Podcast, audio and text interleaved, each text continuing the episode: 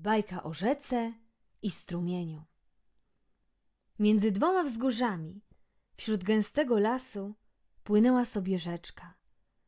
Niosła wesoło i wartko czystą wodę z gór. Można było ją nawet nazwać górskim strumieniem.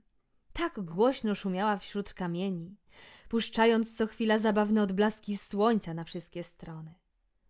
Momentami nurt miała tak porywisty, że gdyby ktoś niebacznie przez nią chciał przechodzić, to porwać by go mogła swoimi wodami.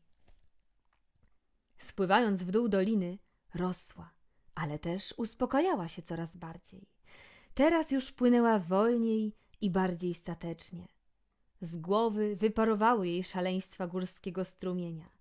Kwiaty ozdabiały jej brzegi, a drzewa pochylały się nad taflą przejrzystej wody.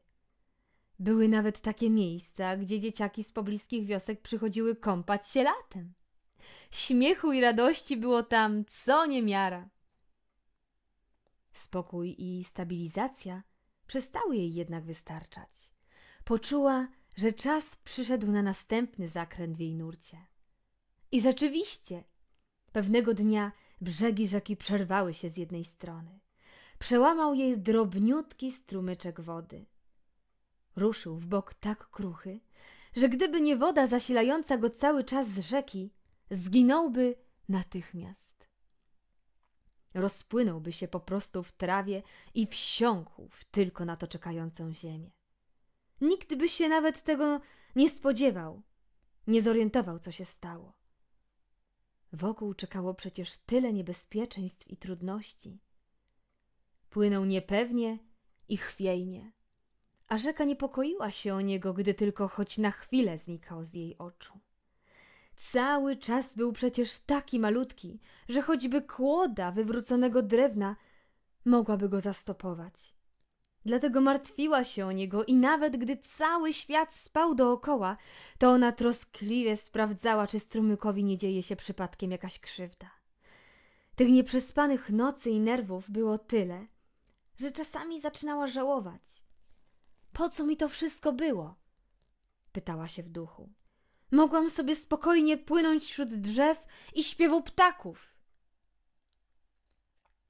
Kiedy jednak widziała go, z jak z jej pomocą niestrudzenie prze do przodu, to natychmiast o tym zapominała.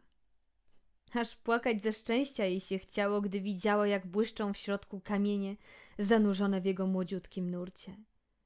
To był bez wątpienia najpiękniejszy strumyk na świecie. Płynęli razem dalej do przodu. Rozlana szeroko rzeka i baraszkujący wśród drzew strumyk. Rósł coraz bardziej i częściej chciał oddalać się na własną rękę. Na otwartej przestrzeni nie było problemu, ale gdy wpływał gdzieś między drzewa i długi czas się nie pokazywał, to rzeka tak się czasami denerwowała, że aż czuła, że jej brzegi powysychają. Zdawała sobie jednak sprawę, że im był większy, tym częściej to się musiało zdarzać. Strumyk rósł i dojrzewał. Teraz był już całkiem sporym potokiem, wesołym i o dobrym sercu. Nie przeszkadzało mu to jednak niekiedy zalać jakiegoś gospodarstwa podwórka po drodze. Rzeka, gdy widziała, jakie szkody poczynił, to aż się chciała wtedy zapaść pod ziemię. Powtarzała tylko sobie, że młodziutkie potoki muszą się przecież wyszumieć. Na szczęście dużo częściej rozpierała ją duma. Tak jak wtedy, gdy mały spłynął z górki tak wartko, że prawie wodospad się zrobił. Albo wtedy, gdy zobaczyła, że ludzie postawili nad nim pierwszy mostek. A już najbardziej, gdy zobaczyła, jak wśród drzew zwolnił i zatoczkę z poidłem dla zwierząt w lesie przygotował. Tymczasem potok rósł dalej i mężniał. Był już teraz samodzielny i rzeki się nie chciał trzymać. Mimo to dalej zdarzały się takie dni, gdy się o niego niepokoiła. Nawet gdy wszyscy wokół mówili, żeby się nie martwić.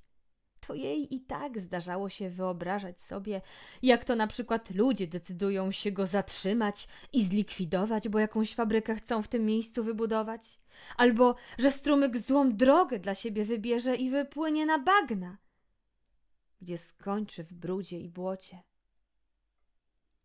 I w końcu przyszedł ten dzień. Rzeka czuła w sercu, że tak to będzie. Potok był już tak duży, że nie mogli płynąć dalej razem. Było jej strasznie smutno, ale nie chciała dać po sobie tego poznać. Nie wypada przecież, żeby ktoś widział rzekę płaczącą.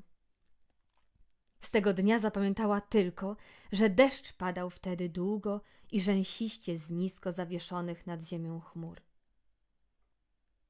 Od tego czasu płynęła sama. Leniwy nurt niósł ją dalej i dalej. Dni wydawały się podobne do siebie i zlewały się w jednostajny nurt wolno upływającego czasu. Ptaki tylko czasami przynosiły wieści, że potok dobrze sobie w życiu radzi. Pewnego dnia coś jednak wyrwało rzekę z jej codziennego zamyślenia. Nurt doprowadził ją do wielkiego zbiornika. Nie. To jeszcze nie było morze. Wielkie rozlewisko utworzyło się w kotlinie zasilane wodą z wielu nurtów.